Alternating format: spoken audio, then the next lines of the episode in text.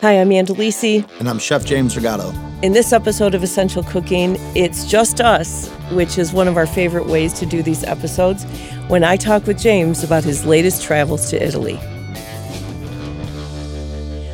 Well, these are some of my favorite segments when you and I sit and talk together, and I get to ask you a ton of questions about food and anything else. And this time, we're going to talk to you about going to Italy. And we've talked about Italy before, and you've been there a number of times.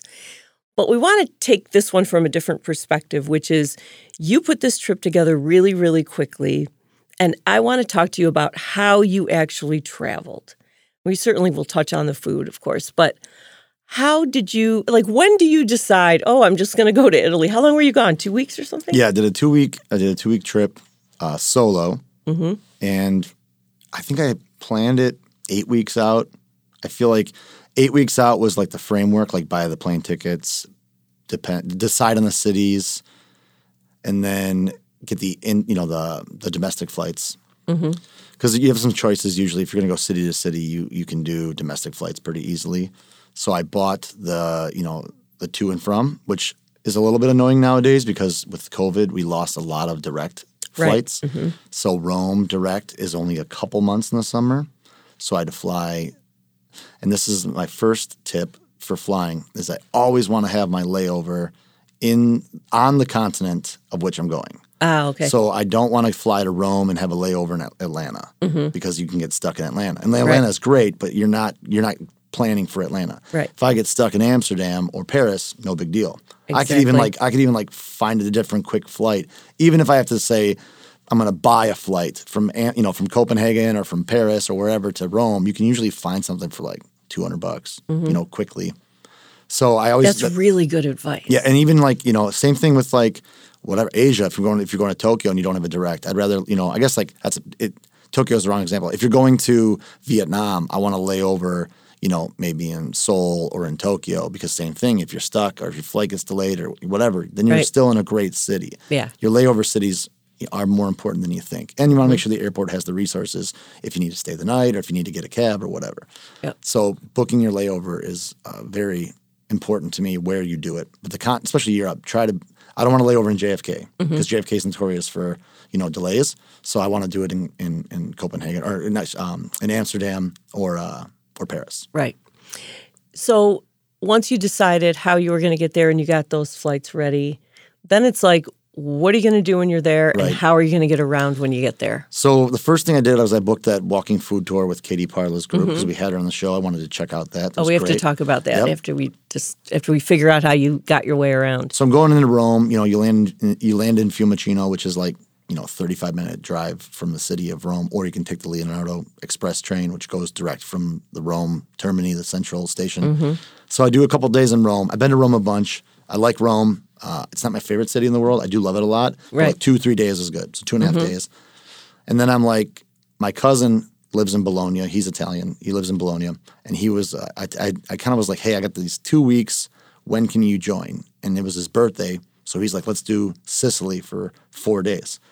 So we were like, okay, cool. We booked Palermo, and he books everything. I'm like, he's like, I got it. Don't worry. I'm gonna put it all together, and we'll just settle up at the end. I landed in Rome, and the floods in Bologna were crazy. He couldn't even get out of his house. Bologna was flooding. So he's like, you have to, he's like, I can't make it to Palermo. So like I land in Rome, I'm going to Palermo in three days and I got to now figure out everything because he had the car, he had the lodging, he had everything booked. Um, we'll get to that in a second. but so I knew I was going to go to Palermo. So I bought a little uh, domestic flight from Rome to Palermo. And then I booked a flight from, because you're on an island, right? Sicily is an island, obviously. So you can't just, you, you- there is a train, but that's a quite a distance. And, and you got to take the train physically gets on a ferry. Oh, right. So it's, it's a very, it's cool, but it's, uh, it's, it takes time to get from, you know, from Sicily by train up, up north. So I, I booked a flight from uh, Palermo to Naples. I had three days in Naples.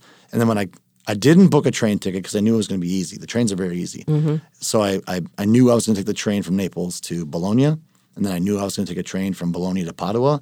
And then I would hired a driver, just a quick taxi, um, to drive me to the Venice airport. I like to fly out of Venice. Right. It's a little bit smaller and a more manageable airport than Rome, Fiumicino. So that's my little trick. I also have family up in Veneto, so it makes sense Mm-hmm. to go up there.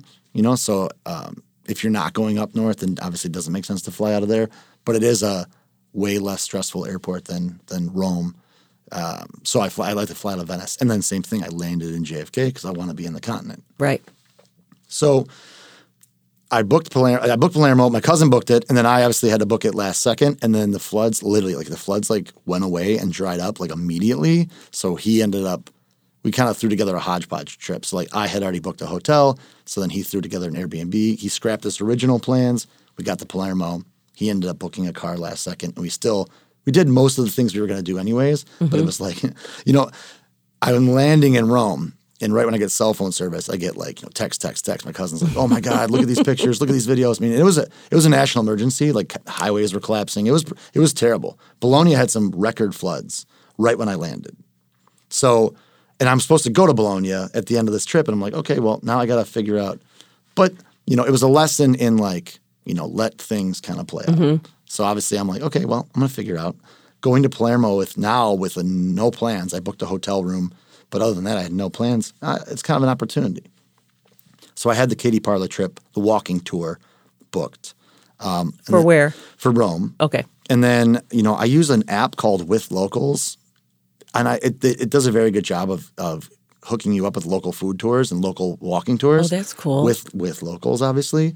Um, I will say they take a little bit too much from the tour guides, in my opinion. So once I make a contact, I try to like, and this is a little cheat. So with locals, probably going to hear me, and you know they're going to try to block this. But while we can get away with it, I always recommend booking a very minimal tour, like oh, one hour walking tour, get to know the city, and then once I'm in contact with the host, I say, hey, I want to go all out. I'm going to pay you in cash, like you know, because it's it's better for them. Right. The app gets their money still, mm-hmm. but the host gets taken care of.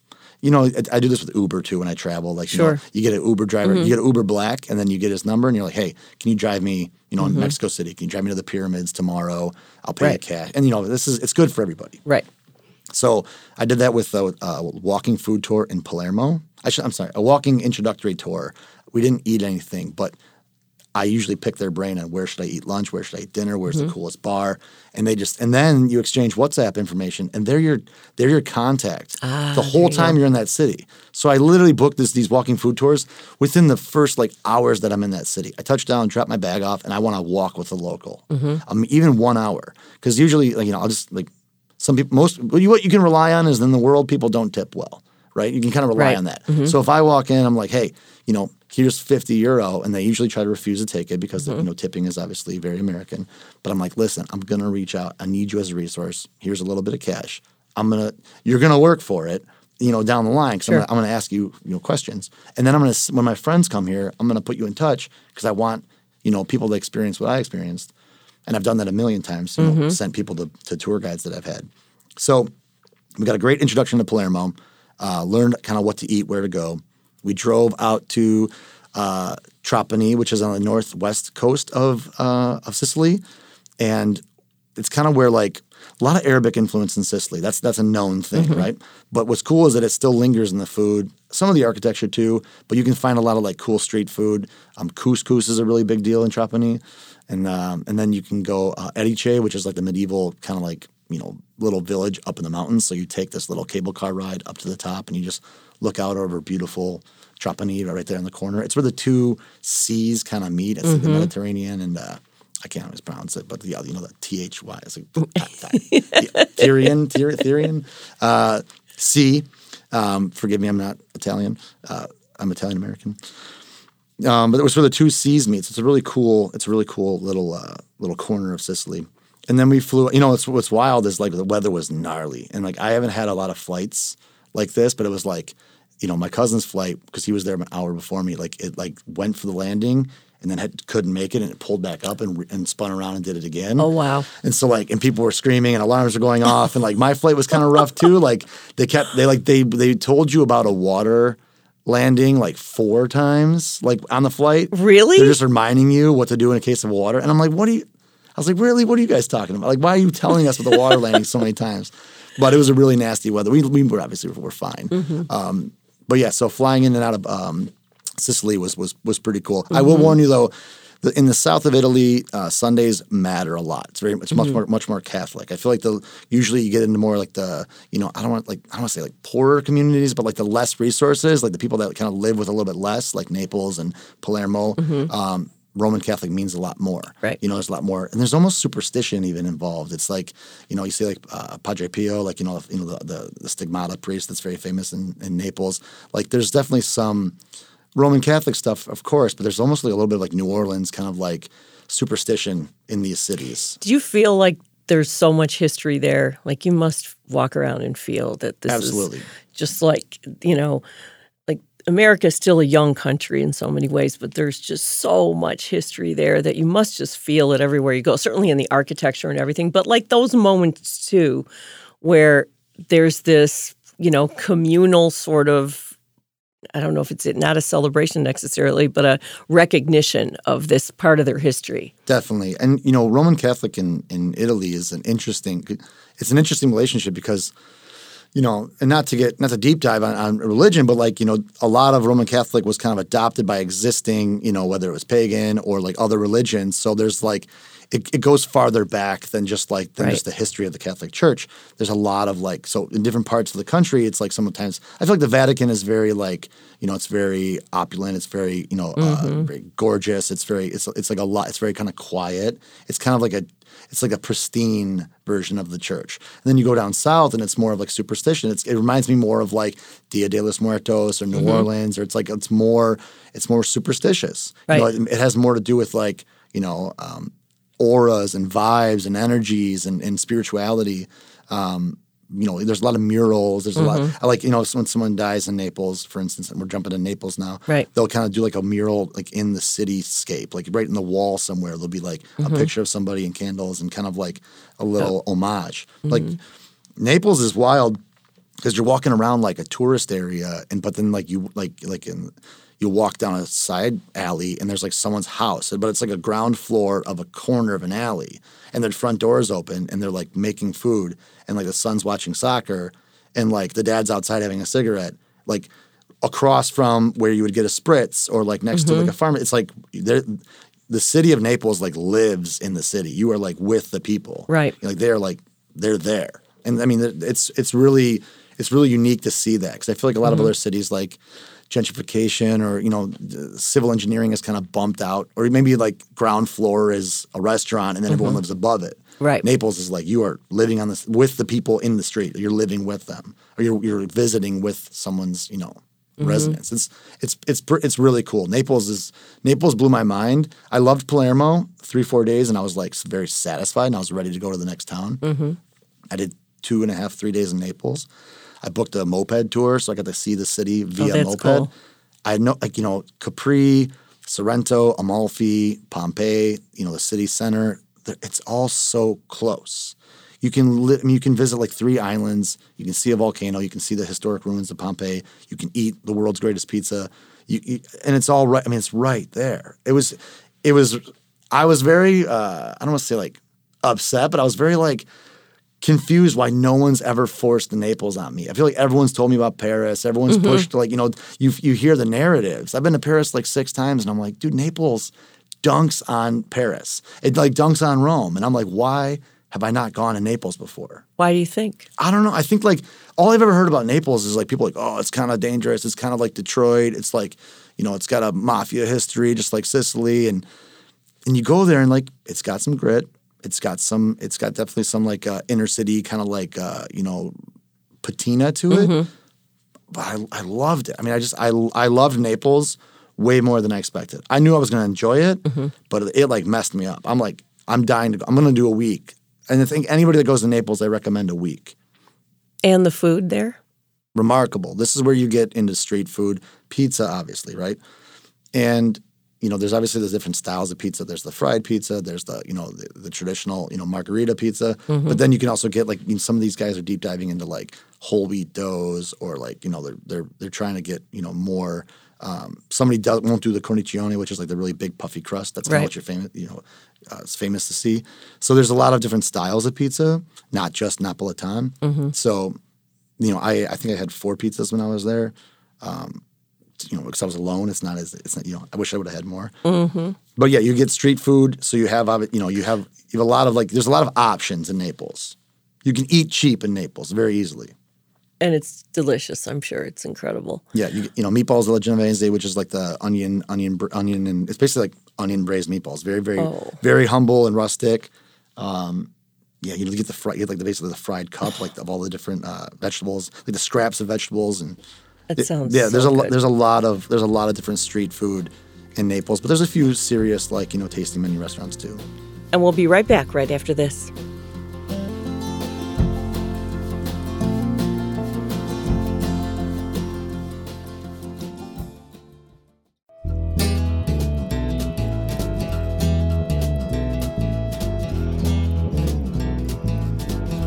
So let me ask you this. This is nothing to do with food or anything else, um, but a lot of people listening don't speak Italian. So it can be daunting for people to go to another country where they don't speak the language and try to get around the way you did.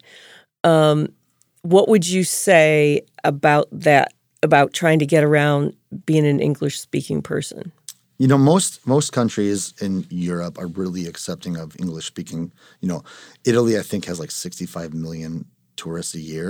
I think it's. I feel like I was arguing with my business business partner because he loves France and I love Italy, and I think France still leads, but Italy is one of the most visited countries in the world. So you you know the population there is totally accepting of English, and even if they don't speak English, the hospitality is, is through the roof. You're going Right. to get taken care of. You're going to you know Google Translate. Um, kindness is a universal language, Mm-hmm. so that that goes so far. I don't speak Italian. I mean, I, I speak, I can read a menu very well, Right. You know, but I don't really speak Italian. But I'm just always kind, uh, patient. Mm-hmm. You know, you, you learn. I usually learn like you know, I'm sorry or excuse me. You know, so when you interrupt somebody, you say scuso. You know, like, I'm sorry. Like you know, Mm-hmm. Right. And then you just say like you know, I don't, you know, I don't speak Italian. Like I'm so sorry. And like right there, just by saying excuse me, I'm sorry, forgive me, I don't speak Italian Right. that's a that's a great gateway. Just Mm-hmm. just lit- literally learn. I'm sorry. Excuse me. Pardon me. Mm-hmm. Please, you know, lear- learn some polite, you know, sayings, and you're going to be just fine. That's pretty cool. But I mean, there's a lot of places that in the smaller, like Abruzzo, it's tougher to find. Right. Uh, English speaking, but like I said, kindness goes a long way. And have cash. Get get euros. Have have cash. Also, euros. This is this is very important. Euros um, go up to like five hundred dollar bills, two hundred dollar bills. Nobody has change for those. Like you're you're going, you're visiting mom and pop shops. Right. Italy, it's very hard to be like capitalism doesn't really exist in Italy. It's kind of hard to jump a class. It's hard to make uh, a lot of money. So when you're going to a store, you know, I mean, if you have a 500 euro bill, I mean, you're good luck. Banks won't exchange it for you. Like you can't. If you go to the currency exchange, they're like, get out of here. We exchange U.S. dollars for euros. Ah, right. They don't break euros. So when you go to your currency exchange in America, do not touch five hundred dollar euros. I mean, unless you're talking about unless you're buying like a car over there or something. so yeah, definitely great advice. Twenties, you know, tens, twenties, maybe fifties, depending on how, where you're eating. Mm-hmm. Uh, even a hundred is very hard to break. That's really good advice. So you and I spoke with Katie Parla. That was a great interview, and um, you went on her tour over there. I did. I went with one of her colleagues. Tell tell me what that was like. So we met in Testaccio, which is the old. Uh, it's actually where she took Stanley Tucci on his episode. Oh, okay. And Lombardo, Anthony Lombardo was really insisting I visited Testaccio, which is basically their old slaughterhouse area, and it's been rehabbed into like housing. Mm-hmm. And where is this located? This So this is this is in this is obviously in, in Rome, but it's a little bit south of the center, so it's kind of across the river. oh, okay. It's you know it's you know it's it's it's it's obviously in the city. It's in the city center because back in like the ancient days, you wanted to have this close enough Right. to the city, but you want it on the water so you can move. So it's right on the river because Right. you obviously want to move animals and different things in and out of the river. Right. Um, so it's it's it's it's relative. It's in the city center. It's walkable. I walked there from my hotel. Mm-hmm. Oh, okay. And my hotel was like right in the center. I think I was like, you know, a five minute walk from the Trevi uh, Trevi Fountain. So I was pretty pretty central. Right. And then it's yeah, I walked there maybe like a mile. You know, stay near the Coliseum. It's about a mile from the Coliseum, and we walked. You know, basically the farmers market. There are some people doing, um, you know, butchery things still. I had the uh, pajata, which is basically um, the veal intestine that is still full of milk from obviously being milk fed. They tie it off. It looks like a little caramelly pasta, and then they braise it in like tomato sauce. So it basically is like a cheese filled pasta. Is kind of how it tastes, but it's a milk filled veal intestine. So this is it's remarkable. It's Wow. very it's very delicious. It's a classic Roman dish. Right. You don't see it too much. I think that's Had you ever had it before? no, I've had veal. I've had, I've had veal intestines. Even in uh, in Sicily, they do a lot of grilled. I mean, intestines are Right. Mm-hmm. commonly eaten. So like you know, this usually like it's the casing even for a lot of sausages and stuff. Right. So you know, I've had intestine, but never this milk filled. And it was really kind of crazy because you're eating and you're like, this is like a pasta. It, it was like a cheese stuffed pasta. Mm-hmm. And I think for the average person listening, they're probably grossed out by hearing that. Right. But it was, you know, and we talked about that when we had, you know, um, when we talked to the vegans, Jessica Hayes and and Sadie. You know, Mm-hmm. you go to some of these cultures and like, you know, this is what they've always done, Right. and it's like you just kind of I I have a tendency just to tap into whatever, you know, whether it's eating bugs in Mexico or Mm-hmm. Right. you know eating veal head in in France. You just kind of, you know, I mean, eating all sorts of crazy things in Vietnam. I just usually tap into what they're doing locally and just try to, you know, experience it from a local's perspective. And that's definitely a very Roman butcher's dish. Yeah, it was wonderful. Um, so we walked around the market. I actually sat down at a natural wine bar. We're sipping a glass of wine, and the guy next to me is like, "Oh, are you?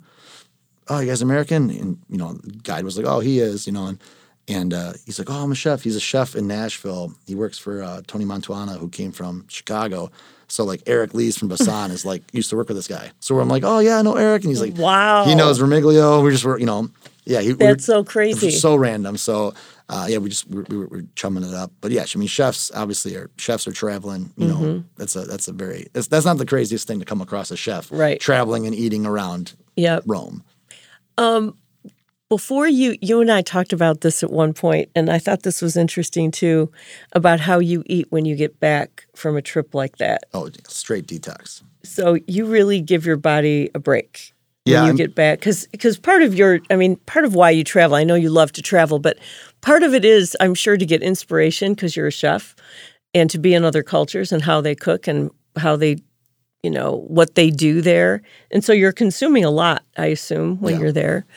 Um, how do you usually feel when you get back? And I say this because when I was in Italy, I ate pasta every day and pizza almost every day, and I felt great. Like I didn't feel the way I feel sometimes here, which is the bloat and the uncomfortableness after having all that gluten and what have you. And it really struck me at how I didn't feel like that when I was there. No, I mean the relationship in Italy with digestion is huge. They're very obsessed with digestion. You know, we Right. talked about that with yeah, Katie. with Katie. Yep. and you know you yeah i mean i feel i mean i, I think i was walking about 25000 steps a day so i didn't actually Oh, yeah. i didn't like have a i didn't feel like i gained a bunch of weight on this trip or anything but yeah when i come home i detox i usually go vegan and i go sober and i just, especially sober you know alcohol is, such a it's such a slippery slope you Mm-hmm. Oh, know you got to really get it in check when you come back from a trip and yeah, I mean, you ha- you have to sober up and uh, detox your body. Especially, I mean, the American food you know system is so broken. I mean, I, I you know I, we talk about that a lot, Sure. but like it is it's painfully obvious when you go to another country, eat, you know, feel it. Wow, this is great. I can eat pizza every day. If you came here and eat pizza every day in Detroit, you'd be in trouble. I'd be wrecked. You'd be in big trouble. You know, I mean, our flour, our you know, our everything from our milling, the distance between the our ingredients and our plates. Um, yeah, I mean, Italy has such a high standard from the production standpoint. Um, and usually, when American influence enters a country, is when they start having more problems. You know, I mean, our, we are we we have a lot of great things in America. Uh, food system is not is not one of them. Right. Exactly. That's something. I mean, is it fixable? I know we're getting way off the rails from Sure, trip sure. to Italy here, but it is a problem. Uh, is it fixable? It's a good question. You know, if you look at, it's funny. I was just in I was just in Rome. Well, what we, what is Rome famous for? Right, the fall of Rome. So I mean, they, Rome at one point had you know, and they, they created the aqueducts, they built the highways. I mean, they they basically ran Europe. Obviously, they completely collapsed. So like these grand things collapse. You know, big things, you know, die. So I think that like our food system, the way that it is, uh, it has to change. I mean, at some point, right? Whether it's climate change, whether it's you know, uh, economy, whatever, you know, it's good. Yes, I mean, in the short term, yes, it's going to change, whether that's through collapse or through rehabilitation mm-hmm. or through reform. The way that we dine in America, the way that we rely on food systems, is not sustainable. So mm-hmm. yes, it will absolutely change whether we like it or not. Um, hopefully, we can adopt the models of the successful food systems of the world. That's what I'm hoping for. That's what I work for. Mm-hmm. But uh, you know, I mean, I you know, it depends on how bleak I'm feeling in the moment to answer that question. I do have one question. This might be a little bit of a cliche question, but what that you ate over there would you jump on a plane tomorrow to eat again? You know, after I left Naples, I took a train to Bologna. And Bologna is in Emilia Romagna. And Emilia Romagna, I've you know, people will say is the breadbasket. It's one of the most important food regions, arguably the best. You know, if you look at prosciutto, if you look at uh, Parmigiano Reggiano, balsamic, mortadella, these things all come from Emilia Romagna and really the relationship with mortadella that just stays with me. I, I think about mortadella. I crave it in a different way. Um, I had a you know there's a there's a mortadella lab. It's what it's called. A little sandwich shop. It's incredible. It's like a five euro sandwich. People line up around the block for it. Um, that stays in my head.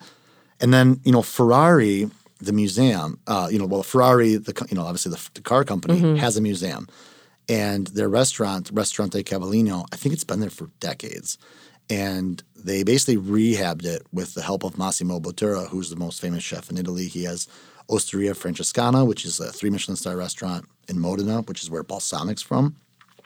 You've usually seen balsamic vinegar of Modena on mm-hmm. the bottle. So Modena is the city. Um, so that's where Massimo is from. So Massimo is, I mean, this guy is like this. I mean, he is a he's like a patron saint of Emilia Romagna. The contributions he's made are, are remarkable. He can't his impact can't be overstated. Like you know, we have Thomas Keller. America has like Grant Achatz. We have some big chefs. Massimo is like, I mean, this is, he like is this juggernaut. So Ferrari basically approached him and said, "Can you help us with our restaurant? Because it's like you know, it's like more or less the cafe restaurant to the museum. Oh, okay. So they it's kind of like their their little place to eat when when tourists are in town because mm-hmm. it's in a little village. There's not a lot to do in the little village. And he was like, "Yes, but we have to overhaul everything. It's like it's a complete remodel." So they remodeled everything, and the menu is a la carte. It's very it's very approachable. It's very light and delicious, but it's I think one of his old chefs from the restaurant is running it now, and it's such a well done restaurant. I mean, and you, they, they, touch on the classics. Obviously, you're going to see things like you know tortellini and brodo, and you know classic you know you know dishes of this region. But they were so modern and so well done. It was by far the best meal that I had, and I had I had multiple you know Michelin meals when I was there, and like this just blew it out of the water. And it's like they're probably doing hundreds of covers a day, very very busy. But the other thing Emilia Romagna is known for is uh, Lambrusco, sparkling red wine, right? I had a few champagne method Lambruscos from Cantina della Volta that blew my mind. So to answer your question, long winded, the best thing I ate was actually something I drank because I'm obsessed with champagne. Right. You know that. And there's a producer, Cantina della Volta, they were doing champagne method Lambruscos, and they're completely turning Lambrusco on its head. They're showing off the grapes, the terroir, in in the most elite way that you can show off sparkling wine. Had you tasted anything like this before? Not, not, no, not from. I mean, there's some of them are so close to champagne, it's almost hard to tell they're not uh, champagnes. Okay. Mm-hmm. But some of them were done so well to show off the grapes of the region and the terroir that it was, it was, uh, you know, I feel like it was very Italian of them to say we can do that too. You know, it was, uh-huh. it, was, it, was, it, felt like, you know, it felt. Uh, it felt very inspiring to kind of have a conversation about Lambrusco mm-hmm. because Lambrusco sometimes has a bad reputation. Right. And then shortly after this uh, this restaurant and then the Lambrusco tasting, we went to uh, Giusti, which is basically um, a, a, balsamic producer. So we had some really cool old balsamics. Learned a lot about balsamic, the history of it. Um, so I kind of got to got to get a good close up look at some of those classic ingredients. I mean, I've used balsamic so many times in my life. Right. Sometimes you kind of like take it for granted, mm-hmm. and so to visit it and go slow and look at the barrels and walk the you know walk the floor and kind of be with the production. You're like, okay, this is now I remember why it's so. Now I remember why it's in every cupboard like in the modern world. Why everyone has balsamic is because of its you know how how special it is. So yeah, the best things that I ate weren't necessarily plates of food in a restaurant, but more so the sourcing of ingredients. All right. Well, I'm sure your next adventure is coming up pretty quickly. You don't sit still for very long. Yeah, I don't. You know, I'm looking at. I'm going to Mexico in the fall, but I'll, I'll probably try to squeeze in a country before then. I do about five countries a year, and uh, you know, yeah, my my recommendation to everybody is for one, get your passport because the passport you know, it takes, mm-hmm. I think all the passport offices are so backed up right yep. now. So get your passport. Just, I don't care if you don't have a plan or not. So, number one, get your passport. Number two, don't be afraid to travel wherever you go. Number three, book a walking tour the second you land in a city. This is something I didn't do for too long in my life. I thought it was like touristy and I avoided it. Absolutely wrong. It gives you the key to the city. Tip your tour guides, real cash in their hand, and then exchange WhatsApp. Get the WhatsApp app, and then you can text people around the globe, and then they will be your resources. I mean, I've had my friend in Oaxaca, Omar, who gave me a wonderful walking tour. He's the one that told me about Ana East that we interviewed. And oh, she yeah. gave me the walking mm-hmm. tour in Mexico City. Right. So, like, you know, you, these th- these little puzzle pieces fit together, and eventually you start having resources around the world that change the way you travel. It's all we are all connected. It's like really, I mean, the more I travel, the more I realize it is a tiny planet and we are all connected, especially in the modern day. Thanks so much for listening to Essential Cooking. If you've been enjoying our show, please drop us a review and share it with a friend. This podcast is produced by me, Ann Delisi, with my co host, James Rigatto. This episode was also produced, engineered, and edited by Connor Anderson, with production support from David Lyons, original music by the Mallet Brothers. Essential Cooking is a production of WDET, Detroit's NPR station.